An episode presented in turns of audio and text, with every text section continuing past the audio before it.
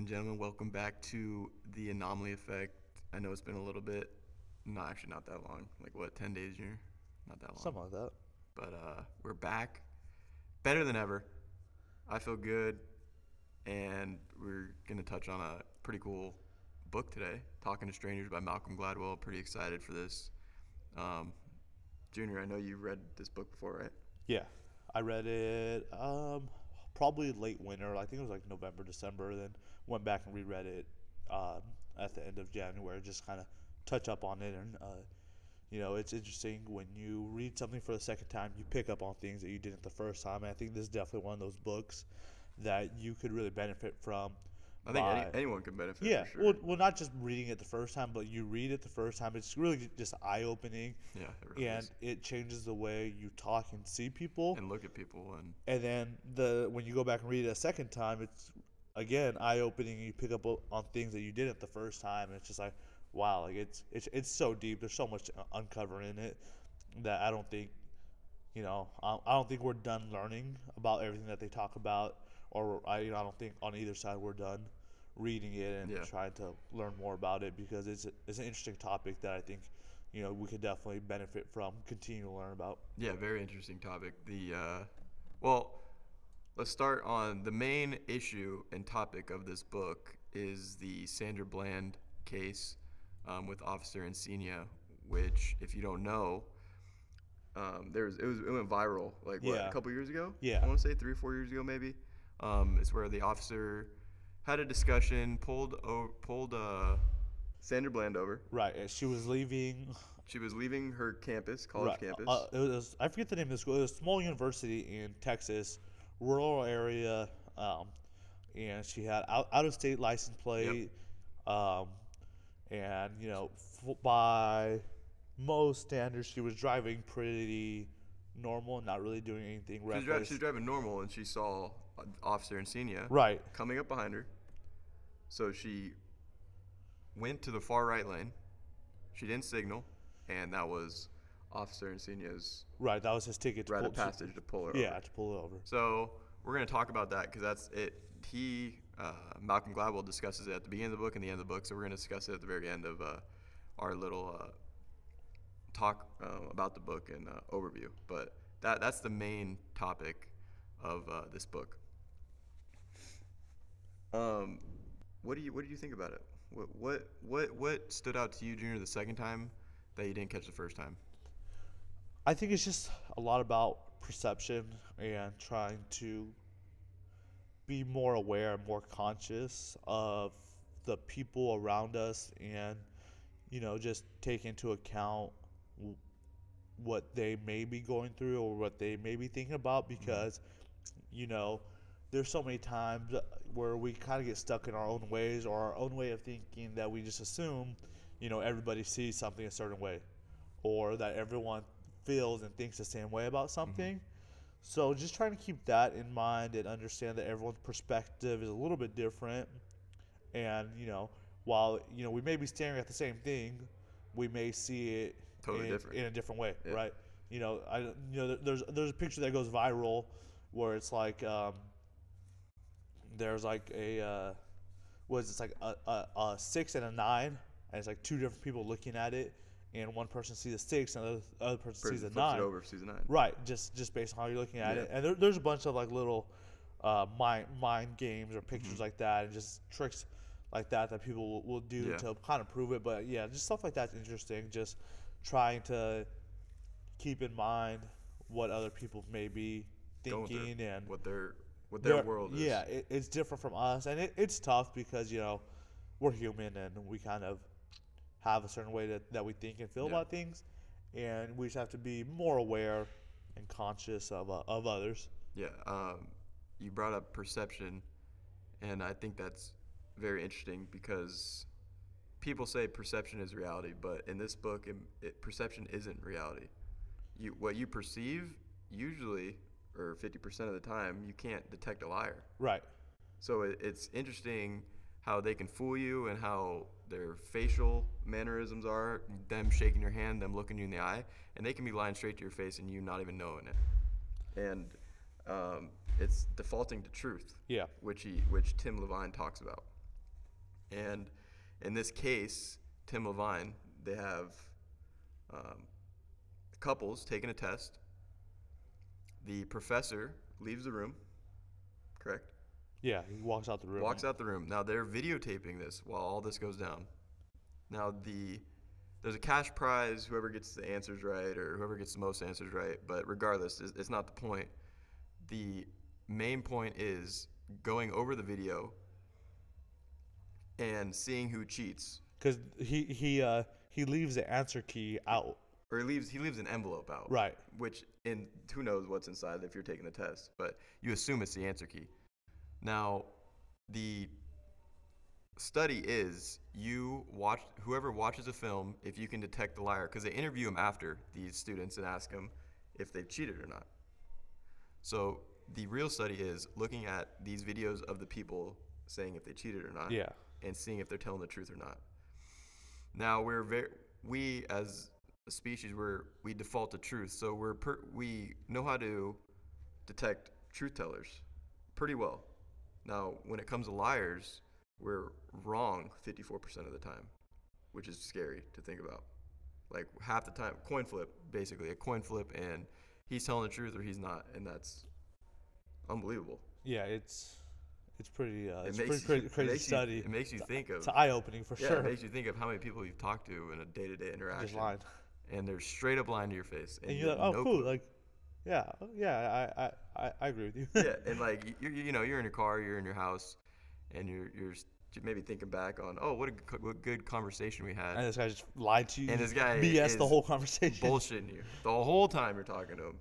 It's scary to think about. Yeah, it's scary because like a lot of times we make decisions off things people tell us, and we assume people are telling us the truth because, like you said, we default to truth, and we think people are telling us the truth, and it's hard for us to, in the midst of a conversation like that, to be able to call someone out on their BS like that. Yeah, and you really can't know because you don't.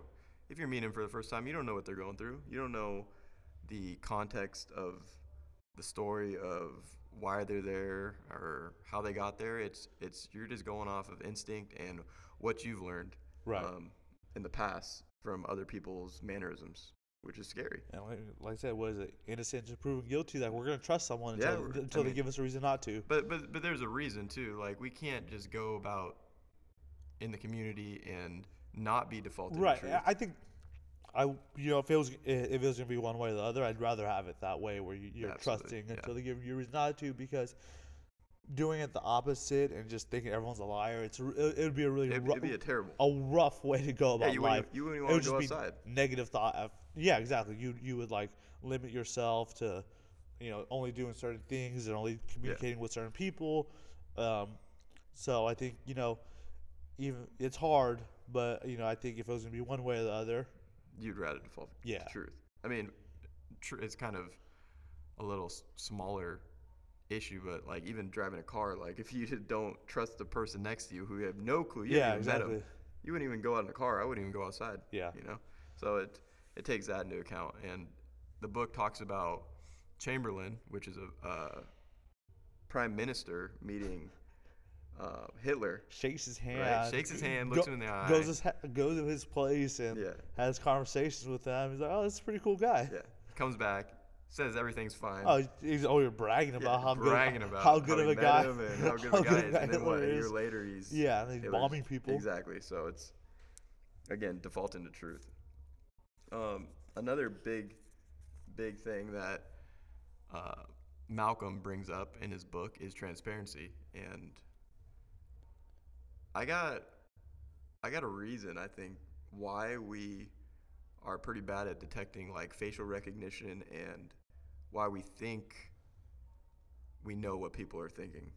What's your take on this transparency topic and issue? Just on like why we think people are telling the truth? Like, just based off of like facial, like we go up to a person we've never met before, we shake their hand, now we see like in their look in their face, like everything's good, they have a smile on their face, they have everything's checking off the list, that they're friendly, that they're a good person to talk to, and then we go back home and we realize they're a serial killer. Obviously it's extreme, but why do you think that is? I can't at least for myself, I like to think I'm a pretty positive individual for the most part. So I want to believe people and I want to trust people and I want to believe that everybody is good. But again, it goes back to perception. Defaulting. Sure. Right, exactly. And, you know, I want to, you know, give people the benefit of the doubt until they give you a reason not to. So I just think it's, I guess just kind of over time, it's just kind of been instilled into us, you know, from the time we were a little kid. You can't talk, you can't, you know, you just trust what's going on around you. You trust your parents, you go to school, you trust your teachers that they're going to do, that they're teaching you the right thing. When you're a kid, you don't know any better. You just, you trust them. Right. You know, even the, you know, you start working and you trust your boss, you know, he could be telling you to do the wrong thing, but he's in a leadership role. So you trust him and you believe what he's telling you. So I just think, I think it's instilled in us at a young age. You know, from the second we're born, we're put into a stranger's hand. A doctor comes and carries us. Mm-hmm. You know, we're trusting someone that we don't know anything about. We don't know. Yeah. And we're literally trusting them with our life to carry us. Yeah. So, you know, from the time we're born, we're taught to trust. Mm-hmm. So I just think that's kind of, you know, it's hard for us to go the other way and to think the other way, because that's literally our first encounter is trusting a stranger. Yeah, I mean, you're definitely right. Now, Malcolm talks about Seinfeld in his book, and he talks about... Best TV show of all time. I actually haven't watched it. I haven't watched it at all. That tells me a lot. Regardless of the point. He was stating that they have a facial recognition software that they can use, but the gist of it is they take your whatever muscles are in your face for like a smile or for like a frown, and then they decode it to see what emotions that you should be portraying. Now in Seinfeld, not Friends. Don't you ever mention a show like Friends on this podcast again. Isn't Friends good? I'll walk out. No, Friends is terrible. I haven't seen Friends either. But anyways, they run this code in Seinfeld in one of the episodes, and all of their facial recognition matches up. So they're displaying their emotions with their face perfectly, right? Now, when we see this, we're getting fed, to me at least, we're getting fed this every day through all this TV, social media, networking shows, everything. So it's instilling in us even more of a trust pattern to the people we meet. So it's even more scary because we're terrible at detecting what people are actually thinking, because we're just going based off of their facial recognition. And since we've seen Seinfeld, we think that a happiness means someone's smiling and someone has like a happy-go-lucky face, their eyes light up a little bit. But in reality, they can just be smiling and being like, "Dude, I'm gonna stab this guy in the back," and you have no clue. Well, it's funny. I heard this happened. I heard someone say this yesterday, and it really made me think about it. So, you know, you hey, what's up, Dylan? How you doing? Yeah. When someone asks you how you doing, what do you say? I'm good. How about you? How many times are you actually doing good? That's a good question. Okay, all right. How many times? It depends. It depends who I'm talking to. Okay, if someone asks you how you're doing, like, you know, someone that you have just an okay relationship with, you know, if it's like your mom, dad, then you'll be honest with them. But someone you know a little about, like you've seen them every once in a while, if they ask you how you're doing, you're not gonna be like, "Oh, I'm having a terrible day. How are you doing?" Yeah, you would never say that. Like, you're not gonna be like, "Oh, like I'm doing terrible, and you know, this just happened." Mm-hmm. Like. Because you're just trying to move on. Yeah, you're just trying to move on for the conversation. You don't really care about. Yeah, like this happened yesterday. So I was over at Cal State Northridge. I'm doing this internship, and one of the athletes walks in, and mm-hmm. the head director, he goes, "Hey, how you doing?" And the athlete goes, "Good." He's like, "Well, are you actually doing good, or you just say that because you want to get to your workout?" And the kid's like, "I'm just saying it. I'm just saying that. Yeah, I'm actually this and this happened, and I'm not doing well in school, and I'm not getting the playing time." He said, "Okay, well." Yeah, well, like, let's work on it. Let's talk. Like, well, that's more important than you working out right now. Yeah. I don't know. I just thought about that, you know, all day, and that's been something that I've been thinking about a lot. It's crazy how we don't, even as a society, we don't voice. It's just surface level. Like, we don't want to go deep into it. We don't want to, because I don't think we're think so anyone cares. Like we don't think. We think especially as males, we think it's soft to say, right, exactly. It's like a sign of terrible. It's like a sign of weakness to tell people. Yeah, like, a sign of weakness. Hey, how you doing today? Well, dude, I'm fucking tired. Yeah, like no one says that. Honestly, I'm an emotional wreck today that I don't want to like, do this. Like, I just want to be in bed. But, like, yeah, like I said, it's a sign of weakness and people don't want to show weakness. Yeah, it's real, too. I mean, and I think we need to be more open about that. Just everyone, me to you and you to me. And if you're having a bad day, you tell me, and then I'll help you out. And if I'm having a bad day, I'll tell you, and you help me out. It works both ways. And but even as a society, it's just good. I'm a macho man. I'm good. I got 3 hours of sleep last night. Guy. I'm still grinding. I'm running every day. You know, it's like, man, this is a tough day today. Like, if you can help me, that'd be great. Yeah, it's funny going back to Seinfeld. George Costanza, one of the guys in there, he goes, he has to go take. I forget the context of what he was going for, but he had to go take a lie detector test. Okay. And sorry. Jerry was going to take a lie detector test, and his friend George, he's a notoriously good liar. Yeah. And he's passed lie detector tests in the past. And Jerry's like, hey, you have any advice for me? He's like, remember, it's only a lie if you think it's a lie. Do that. That's true. It's scary. Yeah. Because people say a lie so many times that they think they're telling the truth. And then there's like, all right, it's the truth now. Yeah.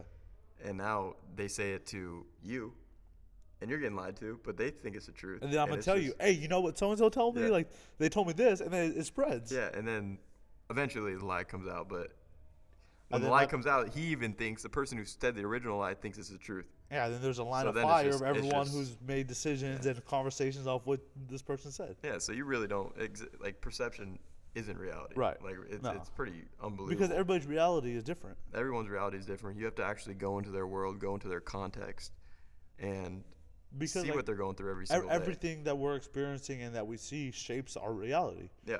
And you've had different experiences than I've had, even though, you know, we're into a lot of the same things, working out, sports, nutrition, stuff like that. Like, our journey and the things we've experienced to get to this have been different. And we've seen different things, and we've heard different things.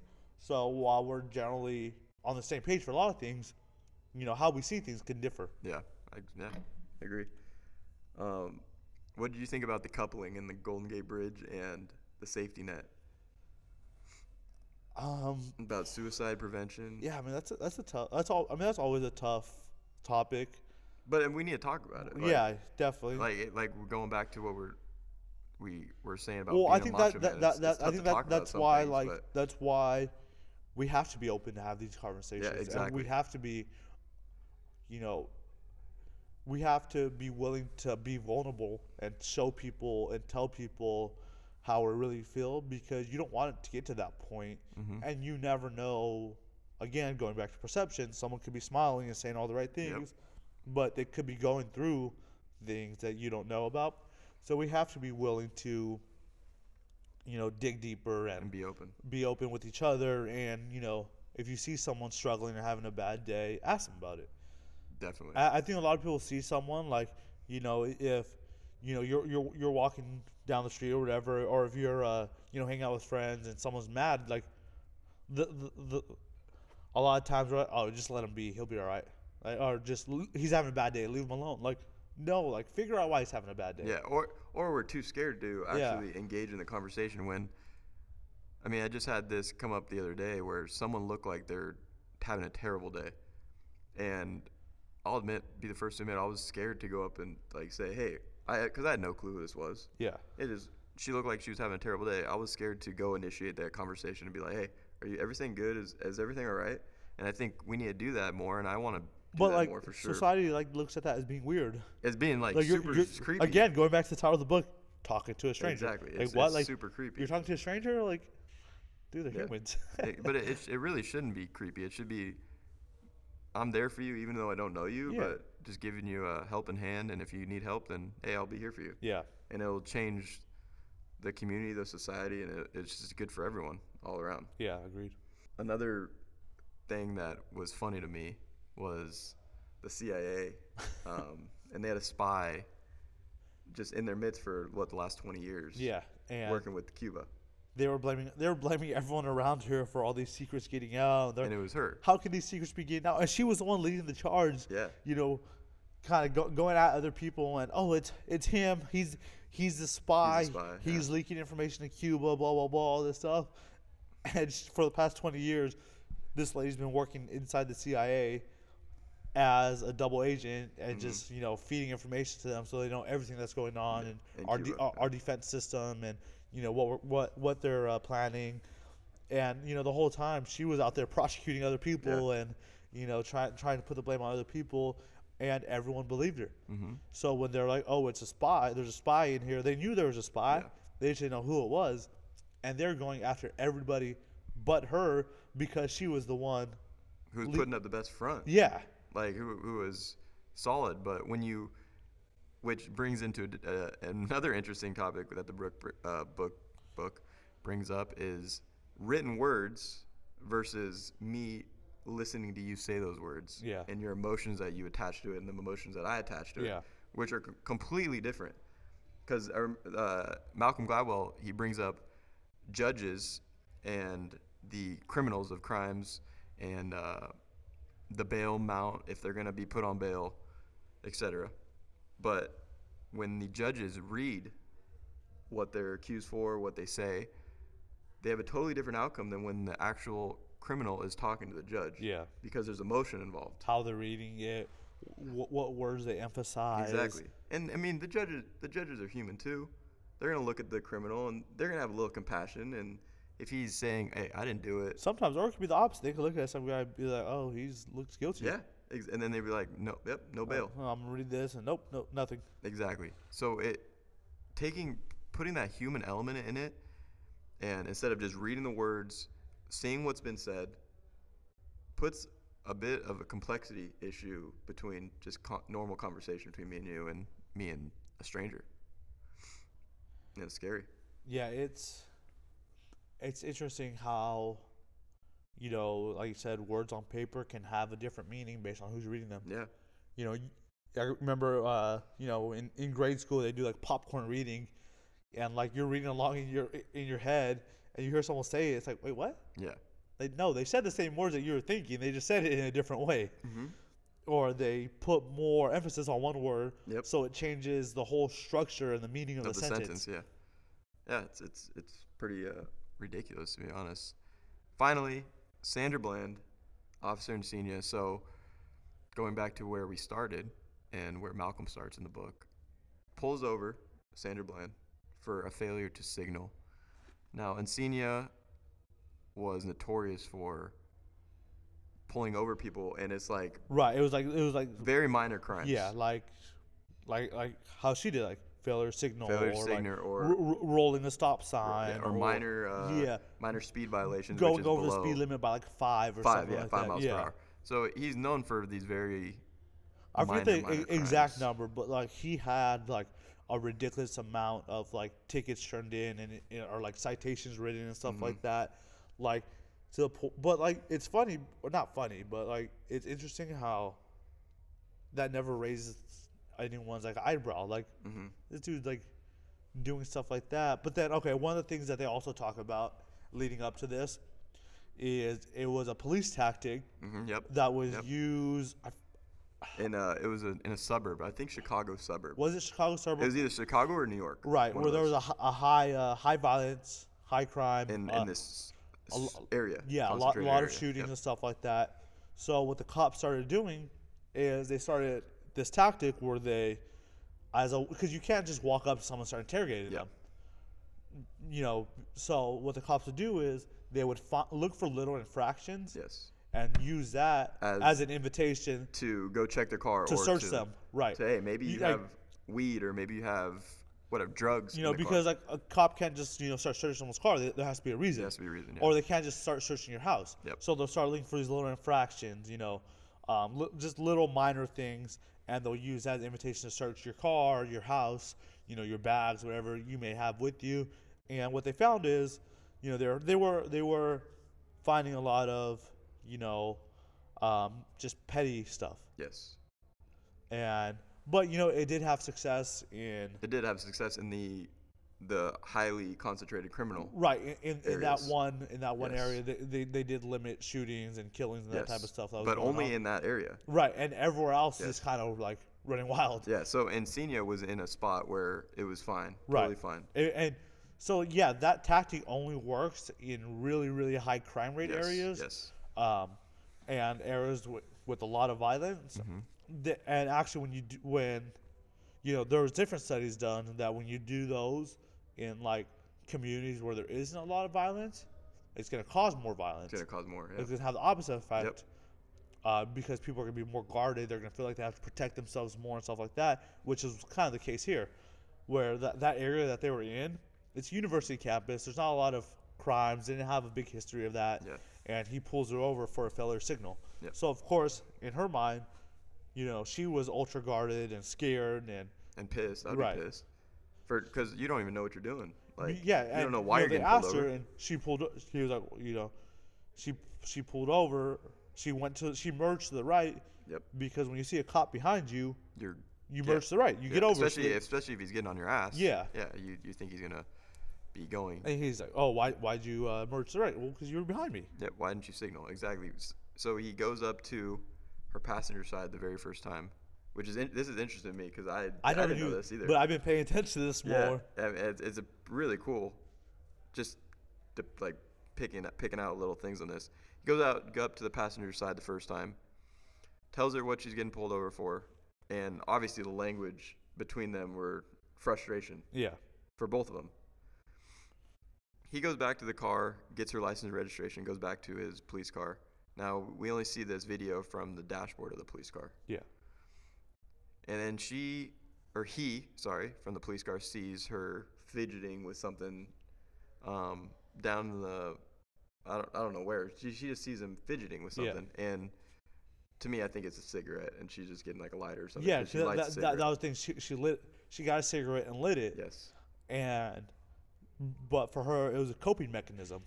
Yeah. It calms her down. And she was, she's not from the area. She had like 5 tickets before this. Yeah. So same year. Yeah. So she's frustrated, right? And she had kind of a rough journey to get there. Yeah. To get to that school and where she was at now. And now, she's starting a new life. She's a student and, she's making strides to improve her life. Mm-hmm. And then this happens. Exactly. And let's not forget, this is when all the Black Lives Matter was coming out too. Okay. And this girl, Sandra Bland, was African American. Yeah. So right then and there, she's obviously on guard. Yeah. So the officer, Encinia, comes up now on the driver's side. Now, I didn't know this, but Malcolm goes into detail a little bit about why police the difference tactic. Between this. Now, the difference is if someone is armed who is in the driver's seat, it's harder to shoot a police officer going over your left shoulder because you can't gauge. Yeah. It's hard. It's like the perception is different. It's harder than to just turn your right and just fire. Then you have a straight arm. Yeah. With a police officer in the passenger side. Across your left shoulder and over the seat. Exactly. So it's a harder shot. So now we know police officer Encinia thinks there's a weapon maybe, or he has a little skepticism about this whole situation. He goes up to her. She has a cigarette in her mouth. He tells her to put it out multiple times. She doesn't have to. Right. There's no law saying that. She can't smoke a cigarette. Yeah, it's a weird thing to do, but like it's her coping mechanism, right? Like you said. And the police officer has no clue what she's been through, right? What's going on in her mind? Like I said, talking to strangers, it's total distance. Yeah, it's like a courtesy. Like okay, maybe it's not the best thing to do, but it's not illegal by any means to smoke a cigarette. But the frustration you could see between both of them rises. No, the police officer Encinia didn't try to calm her down. No. Instead, he escalated the situation. Now, it became to the point where he pulled her out of the car, right? Because she wouldn't get out of the car. Yeah. This is for a failure to signal, mind you, right? And lighting a cigarette. And again, we know Encinia thought maybe she was armed because she went on the driver's side. Pulls her out of the car, slams her on the ground, calls in for backup, right? Yeah. I watched the video. She was putting up like a fight, like a resistance, but she was not swinging. Not a like swinging. Yeah, fight. She wasn't swinging or like trying to harm him. She was trying to protect herself. Calls for backup. Okay. Mind you, this guy he only pulls over people for minor violations, like 90% of the time. Yeah. They went through his list of violations. So he wants to hit it big, like he wants the big bust. Right? every like law that's broken is an opportunity. Oh, I'm gonna get big here. Oh, I'm gonna find the drug deal. Yeah, the crackpot, right? She goes to jail for, she's like in holding for about 3 days, 4 days. I think it was 3 days. And she ends up killing herself in jail, which is it's crazy just because of this whole situation. And she has 5 tickets in the past, and this whole Black Lives Matter was starting to come up. And it's scary how vulnerable people are, and like we were talking about, and how just this situation and just this miscommunication and misreading people and this escalation of an argument that could have been honestly settled in.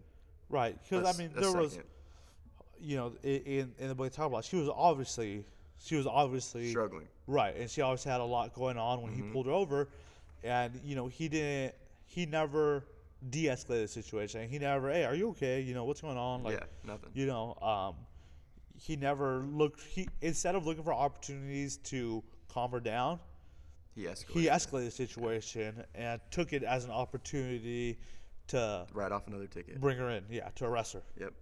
And it's scary how just this transparency issue and this default to truth. In this case, not defaulting to truth. Yeah. It's everyone you pulling over, or everyone you are, it was the police tactic basically, that everyone's a criminal, everyone's going to has something to hide until proven otherwise. It's so scary to me in society, and that's why we default to truth, and that's why it's better to try to put yourself in the other person's shoes and see what they're going through in everyday life. Yeah, definitely. That's a good kind of thought to have in the back of your head. Yeah. Anyways, that was what a great book. Yeah, it was really good. I enjoyed reading that. I've recommended it to, you know, a lot of people, and you know, have that book circulating around and letting. I think it's the more people who get their hands on something like that, just the better we'll be as a society. Yeah. That was our January book of the month. I was excited about discussing it. I hope you were excited to listen about it. But Talking to Strangers, Malcolm Gladwell. If you don't have the book and you want to read it, I have a copy. Junior has a copy. Just let me know and I'll give it to you. And again, to share the knowledge that we just learned, and you guys can get our perspective on what this book is about. February book of the month. I know it's a little late. I know it's right now we're recording. It's the 13th of February, so we only have 2 weeks. A little over 2 weeks to read it. But in honor of Kobe Bryant, Gigi, and all the others in the plane crash. Altobelli. Oh, yeah. All the others in the plane crash. Our next book, February book of the month, is going to be Mamba Mentality. Right, yeah. By Kobe Bryant. Which it covers a wide variety of things. It's a lot about his mindset and just how he approached different things and how he saw different things. So I think it'll be interesting and a good discussion about it. Just kind of good tribute. Right. Like good remembrance of one of the greats to ever do it. And it's sad. And I don't think we've touched on it, and I would like to just pick your thoughts on what that tragic death and of all those people meant to you, and how it propels your life forward and to the future. It really made me take a step back and think, and just appreciate everybody I have in my life. Yeah, and you know, life can be taken from us at any moment. And it's a scary thing to think about, and we don't really want to acknowledge that, but that's just the reality of it. So the more that we can, you know, show appreciation for those around us, and just, you know, spend more time with those people, and just really just do the things that we enjoy and do things that make us happy, and spend time with the people that make us happy, because you never know when it's going to be your last day.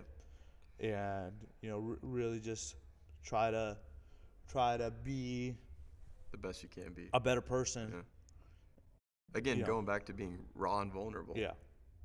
Like, our life can end today going back home, you know, in a car accident, and we are scared of being this macho tough guy who gets 3 hours of sleep grinding every day, and we don't want to be vulnerable, and if we're having a bad day, tell people you love them, and you know, like, it's just stuff like that. I just really just try to just try to be a better son, try to be a better brother, try to be a better uncle, try to be a better boyfriend, like just all things and that, and just try to appreciate the people around us and show our appreciation and let them know that you appreciate them. You know, one quote that I forget where I've heard, it's heard songs or whatever, but actually the great Kanye West said it.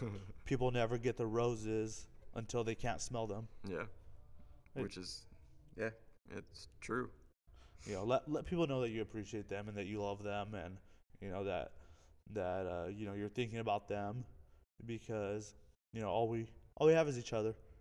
Yeah, and another thing I took on this obviously tragic death is our problems aren't that drastic.